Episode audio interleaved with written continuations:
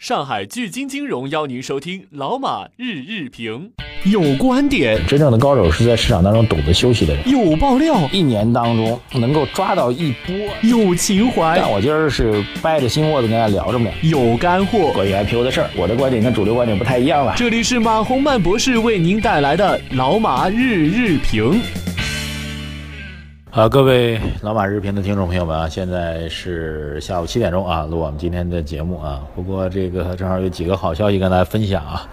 呃，第一个好消息呢，这个我们的财经马红漫的微信公众号啊，获得了腾讯大神网评比的年度的自媒体的大奖啊。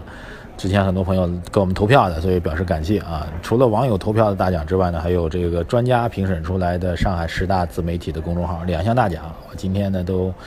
呃，到现场领了奖，拿了证书啊，这个好消息一啊，公这个特别要感谢各位朋友们的大力支持，不断的帮我们投票，帮我们扩散啊。还有一个好消息呢，就是这个本人做电视主持人这么多年吧，其实有一个秘密啊，就一直没有拿到主持人资格证，广电总局规定的主持人资格考试一直没参加。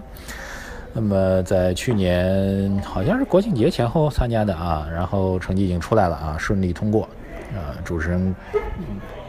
面试是达到了 A 级啊，笔试成绩也通过了，所以特别感激大家。好，这个两个好消息公布完，也希望这个好运能够带给我们的各位朋友。今天的盘面是这个触底反弹啊，这个我觉得坚持早上观点啊，虽然今天盘中一度很悲催啊，把这个呃李先生说的婴儿底二、婴儿底二、婴儿底三，我搞不明白啊，也击穿了。那最终还是起来了啊，所以在这个位置上应该不要再恐慌啊，真的是建底仓的一个好的机会。呃，好的，这个看看大家的一些留言，跟大家做一个回复和讨论。嗯，继续来讲我们这位朋友啊，文亚鹏同学啊，这个之前讲的点位是他预测最准的啊，今天又给我们留言了，下午接近收盘的时候的留言说，如果拿昨天、今天、明天的市场表现做一下对比的话，我想也许可以是这样的：昨天很残酷，绝望了；今天更残酷，彻底绝望了。明天呢？他说明天希望应该会来，可是又有多少人能够熬过今天晚上呢？去迎接明天希望的将来。或者说今天他在大跌当中丧失了信心，减斩仓的人那可能就比较惨了，应该是这样一个表述吧。呃，这个希望他说这个该进的都进去了，是福是祸谁也决定不了，严格执行自己的操作计划，成也好败也好无悔于心啊，这个非常棒啊！希望有类似于温亚鹏这样的好朋友们继续来给大家来沟通和交流。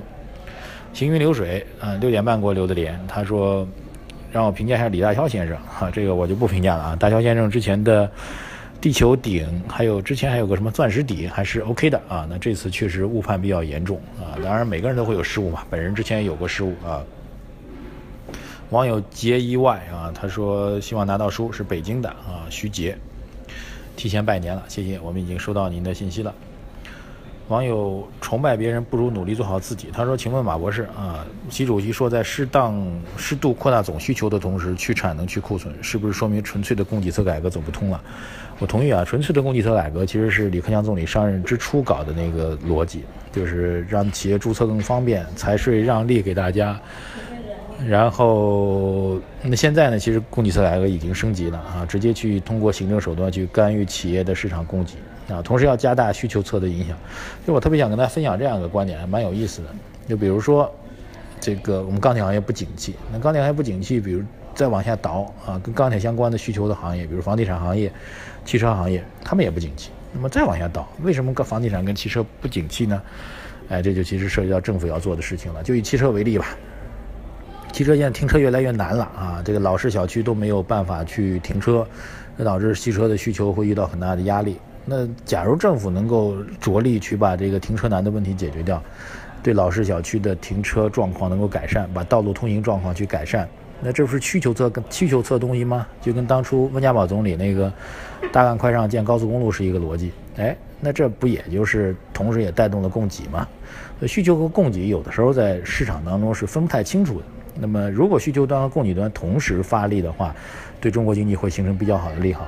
那么从我个人判断来讲，之前的我们这个纯粹的啊，严格意义上纯粹供给侧改革，其实确实是太慢了啊，它对于市场宏观经济的优化的效率实在是太慢了。所以现在这次的改革，呃，需求和供给同时发力，而且供给侧已经不再是单纯意义上的供给侧，啊，跟西方的供给经济学相比是完全不同的供给侧改革，我觉得还是有效的。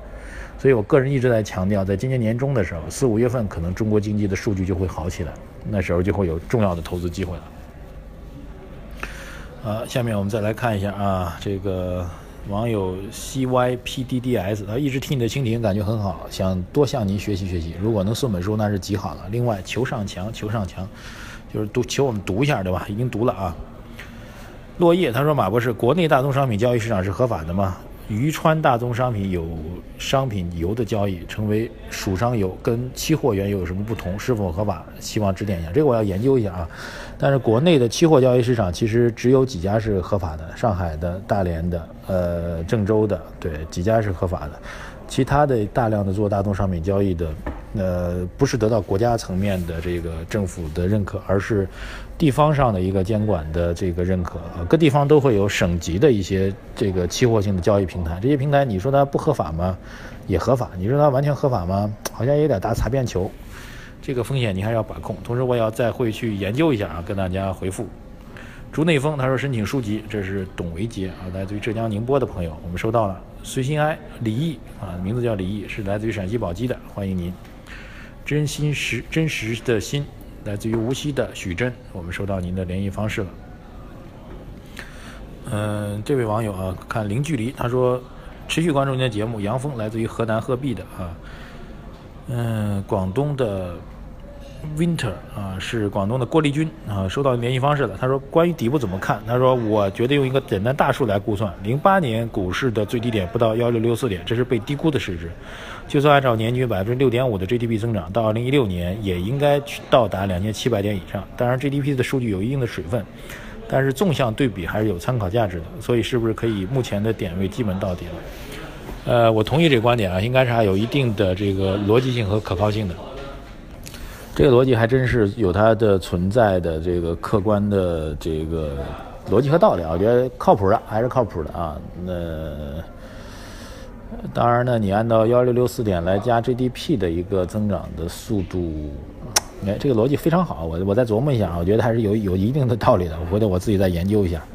好的，今天先聊到这里吧。希望这个好运能够带给大家啊，供给需求双发力，能够让经济能够在年终能够发挥出它的优势。